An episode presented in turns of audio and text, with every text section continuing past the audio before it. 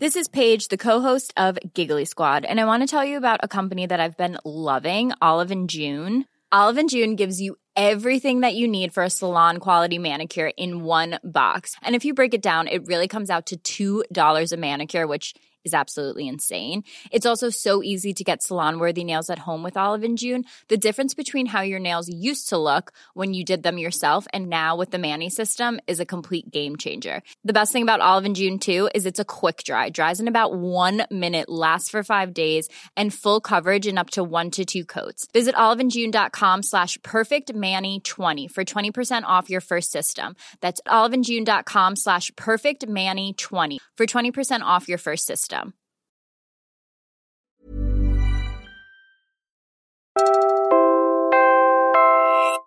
You're listening to Puma Podcast. Hi, I'm Kat Ventura, the executive producer of Teka Teka News. We're on a break right now, but decided to put together samples from some of our other podcasts that you may not have discovered yet. What you'll hear next are excerpts from the podcast Go Hard Girls, where sports reporter Siege Tantenko reimagines the sports industry and what it would be like if it were set up better for women.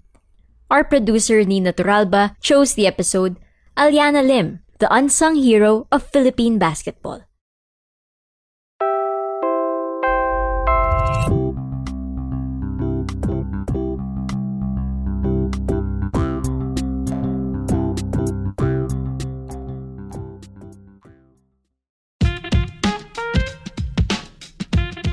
This pioneering Filipina athlete did not play basketball as her first sport. In fact, it was like she played every sport except basketball. Medyo late na ako natutong mag-basketball kasi tennis at volleyball talaga yung sport ko nung simula bata pa ako. Table tennis, badminton. Pag gusto may bola, magaling ako. Into skateboarding ako, BMX, uh, lahat ng klase ng motor, dinadrive ko.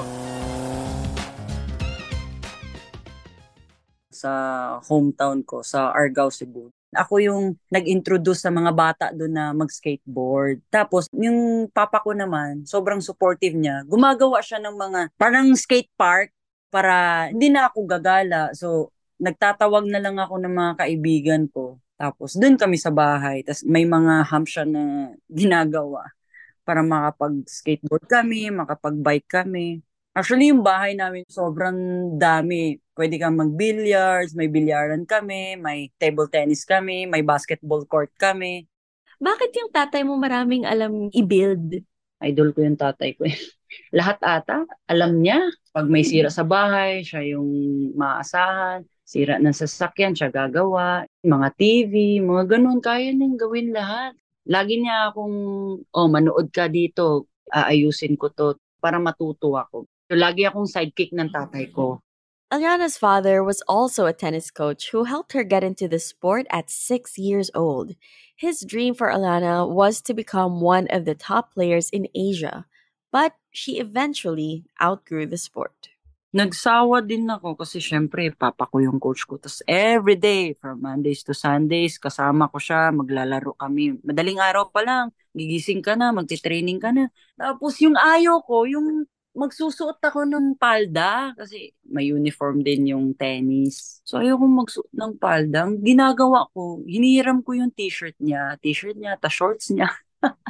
Nung second year high school, totally nag-stop. So parang feeling ko nasaktan ko yung tatay ko. Kasi, biro mo, six years old pa lang ako, siya na nagko-coach sa akin. Ang dami kong naipanalong tournament sa tennis simula nung bata ako. Tapos hihinto lang ako ng ganun. Tapos nagulat siya, bigla ako nag-basketball. Her dad's only request to her, you can choose any sport you want, but you have to take it all the way. Kasi that time, parang gusto ko magbanda din eh. Kasi marunong din ako ng mga instruments. Kumakanta din ako, sumasayaw ako. So, yun yung ayaw ng tatay ko naman. Sinasabi niya, hindi para sa'yo yan. Dito ka sa ano, sports.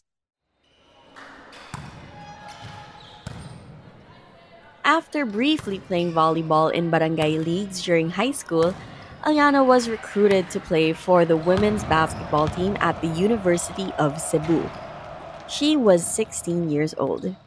At 5 foot 9 with her strong build and natural athleticism, she seemed promising. Pero di talaga ako marunong mag-basketball. So yung coach namin dun sa University of Cebu, sabi niya baka gusto ko daw i-try. In-invite ako sa training nila and then parang ayoko nang bumalik kasi puro takbuhan. Nagtyaga lang yung coach namin tapos natuto naman ako eventually. Pinurso ko talaga yung basketball dahil gusto kong makakuha ng scholarship that time sa UC. So, fortunately, nabigyan naman ako. Never ko na-try yung ligang barangay or makikipractice sa kanto-kanto, yung street ball na laro. Kumbaga, proper training, tas diretso ako totoong competition. Aliana's skill in basketball took her places. She played for the University of Cebu for three years, most notably in CESAFI, which is similar to the Metro Manila based UAAP. Then, the next stage of her career began on a bittersweet note. Na-disband yung team namin kasi kulang na yung women's team. So after nun, papatapusin na lang daw kami ng UC. Kumbaga, bibigyan pa rin kami ng scholarship ng isang taon para lang makagraduate. Kasi mag-going fourth year na ako nun eh. And then si Coach Michael Oliver. Coach Michael Oliver, who was then working with the FEU Lady Tamaraos. May nire-recruit siya na player sa University of San Carlos. Pero hindi tumuloy kasi hindi niya kayang mag-Manila. So, may nirecommend yung coach ng University of San Carlos na ako nga daw, try nyo sa ano kasi malaki daw si Lim, ganito ganyan, may height yun, tsaka baka gusto niyang mag-Maynila. So, nung pumunta si Coach Michael Oliver doon, hinanap niya ako. Tapos, pinaglaro niya ako. Kalaban pa ang mga lalaki. Nagtawag lang siya ng players ng mga lalaki para makita niya ako maglaro. Kasi sabi daw, para daw akong lalaki maglaro. Aliana, who had never played in barangay basketball leagues, had an advantage. Her formal training with UC gave her more discipline, more polished skills, and a safer playing style than many local boys. Sabi niya, bukas na bukas, pumunta ka na ng FU. Tapos sabi ko, bigyan mo ako ng two weeks, coach. Pupunta na ako ng Maynila.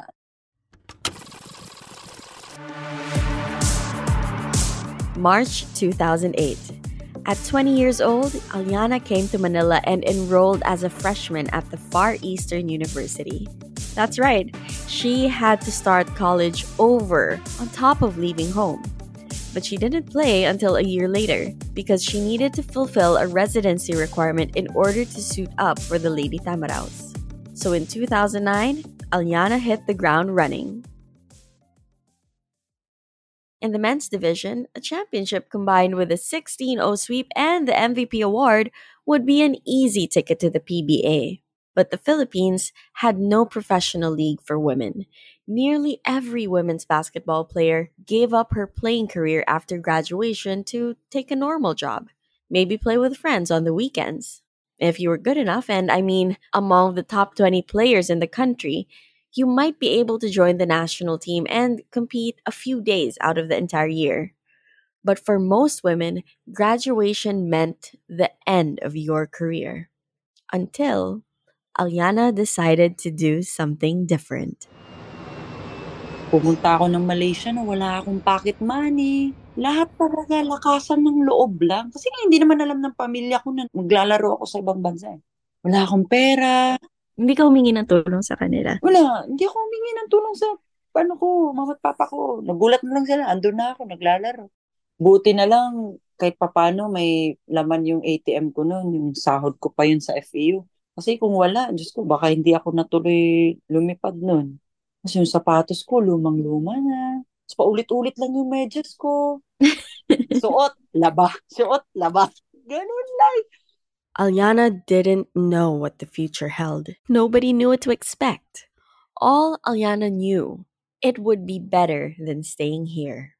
First time ko mag-travel, papuntang Malaysia. Di ko alam kung pa- paano sumakay ng eroplano. Kasi ako lang mag-isa, first time eh. Pero mas nangingibaba yung excitement ko na maglaro. Kasi may ano na eh, pagdating mo dito ha, magti-train, diretso training ka, tapos bukas kasi may game tayo, ganyan, ganyan. Nangingibgabaw yung excitement ko na mag, kumbaga magpakitang gilas. Ipakita ko sa kanila na hindi kayo nagkamali na ako yung kinuha.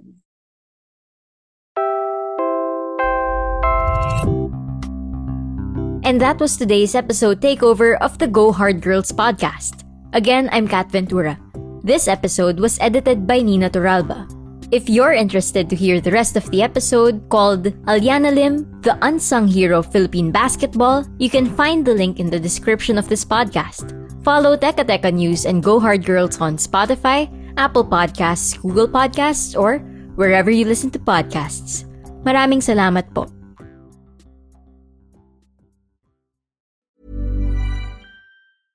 Imagine the softest sheets you've ever felt. Now imagine them getting even softer over time. That's what you'll feel with Bowl and Branch's organic cotton sheets. In a recent customer survey, 96% replied that Bowl and Branch sheets get softer with every wash. Start getting your best night's sleep in these sheets that get softer and softer for years to come. Try their sheets with a 30-night guarantee. Plus, get 15% off your first order at bowlandbranch.com. Code BUTTERY. Exclusions apply. See site for details.